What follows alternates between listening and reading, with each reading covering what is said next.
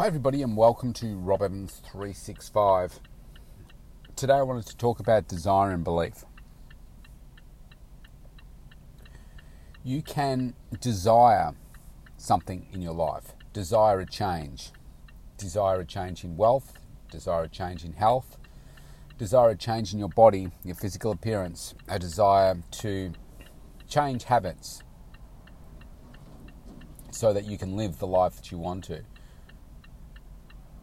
You can desire all those things as much as you want. And I hope that in listening to this, it inspires you to create bigger, more challenging goals for yourself. Because life is short and we are meant to succeed in this life and we're meant to challenge ourselves and we're meant to set big targets and really go after it. And then we get it, it becomes very rewarding, very exciting. The fact, wow, look how much hard work I put in to get this. So, desire is really just another word for, for goals, I guess. But you can desire something really badly.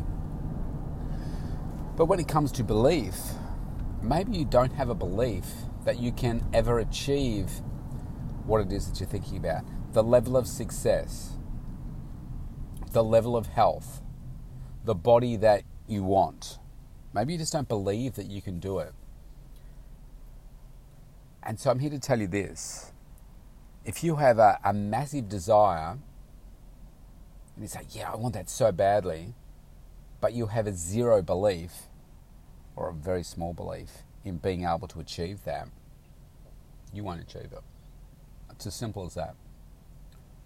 Because you have to believe it. Because when you believe, you can start to see it in your mind's eye. And when you can see it in your mind's eye, that's when that desire turns into a burning hunger, unstoppable, relentless action every day to get it. So I want you to work on your belief that no matter what is going on around you, no matter what is going on for you right now, that you can achieve it.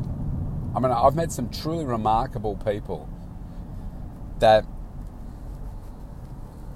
have had these amazing dreams and amazing desires for what it is that they want in life, but also their health and wellness. But even to this day, they're probably in a worse off position than they were because they just don't believe they can do it. Instead, they spend more time putting energy into other beliefs. The belief that I'm too old, I'm too young, I'm a single mum, I'm a single dad, I've got too much pressure at work, I've got not enough money, I've got this going on, I've got this child that has this issue, so therefore I can't achieve that. I've got sick parents, I've got divorced parents, I've got a dying father, I've got a dying mother, I've got a pet that just died, I've lived too far away, I've, I'm too short, I'm too tall, I'm too thin, I'm too fat, um, my genetics are wrong, I have a thyroid issue. I mean, you name it. You can come up with a story for anything, can't you?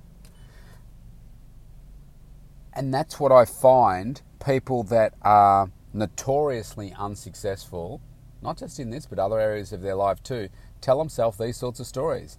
They have no belief, no belief that they can do it. And some people say, Oh, I'm not a visionary, I can't see those things. Well, that's just another story that you tell yourself. No, I really can't. So, no, it's just another story. Because if I asked you to close your eyes and describe a lemon, you could do it. And what are you doing? You've, you can see it. Okay, you close your eyes, say, oh, it's yellow. Oh, yeah, okay, so what shape is it? Well, what's the texture of the skin like? All right, you're cutting it open and you're licking your tongue across the top of the lemon. Tell me what that tastes like. What's your face doing? Does it make your mouth water? You know? All of those things come from vision. Now, some say, oh, yeah, but I've I've uh, seen a lemon before, I've tasted a lemon before. What you're asking me to do, I've never seen before. Well, that won't be true maybe you haven't seen yourself with, I don't know, let's use myself as an example. Been training for 31 years. I'd never seen a six pack like I've seen this year, but I've seen a six pack before. Not on me, but I've seen it before. There won't be anything that you want that doesn't exist. It's very unlikely, particularly when it comes to your health and wellness. Mightn't be in your body, it might be on someone else's, but you can see it. It's just that you don't believe that you can get that because you make up this story. Oh, but I've always been this way. I've never been able to do that. Mum and dad were like this too. My grandparents were like that. Oh, we're just a stocky family, or we're this, we're that. Yeah, well, yeah, because you're using the habits that they've used in their life to achieve their health and wellness where they are, and they haven't taken the action necessary to change that. And all you're doing is copying that, either knowingly or unknowingly, you're doing that. And so you've got to create this belief in yourself that you can do it differently. Through my family, I'm the highest educated person. Now, I don't say that to boast, but I say it in knowing that as I was studying, I knew that I was doing things that no one else in my family had done. So immediately, to some extent, that created no one else has done it. So how do I know I can do it? I haven't seen anyone else do it. And I said, well, I'm going to be proud of the fact that I'm doing it despite the fact that no one else has done it in my family. And now I'm doing other things that my family haven't done either. I'm wealthier than anyone else in my family. But that's come from my focus, hard work, dedication, my understanding of finances, how to make money, how to look after money, um, and, and doing those things. But I'm doing things that others in my family haven't done.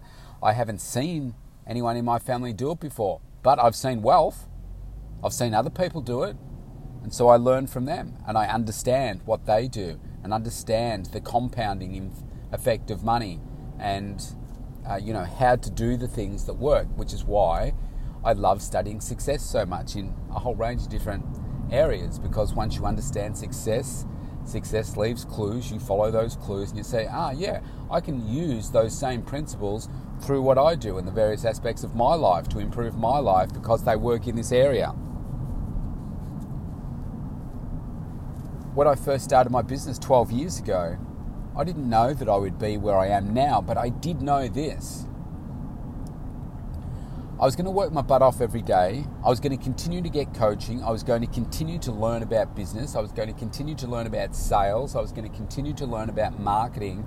I was going to continue to evolve electronically, even though I'd never even had a website before when I first started 12 years ago. I knew that I was going to get one, I was going to create one, I was going to learn how to create landing pages, I was going to become great at marketing, writing, something that I was once very, very weak at. And now that's an area that I love. I love spending more time writing and inspiring people and connecting with people through spoken and written word. But I wasn't good at it to start with. I didn't know, I couldn't see it. But I had this undying passion and hunger to help people, to be relentless in helping them achieve better outcomes. And I knew that if I helped them achieve what they wanted to achieve, then I would get everything that I wanted. It wasn't about the money. I mean, when I first started, it was about okay, I want to get my business to a to a place where I replace my executive income, but it wasn't the main driver. I was like, that's where I want to get to, but I know that what I need to do is just serve people really, really well. Just do that super well, and then the rest will come. And I didn't have visions at that point in time being on a global stage or uh, you know doing the things that I'm doing. I didn't think about celebrities or celebrity branding.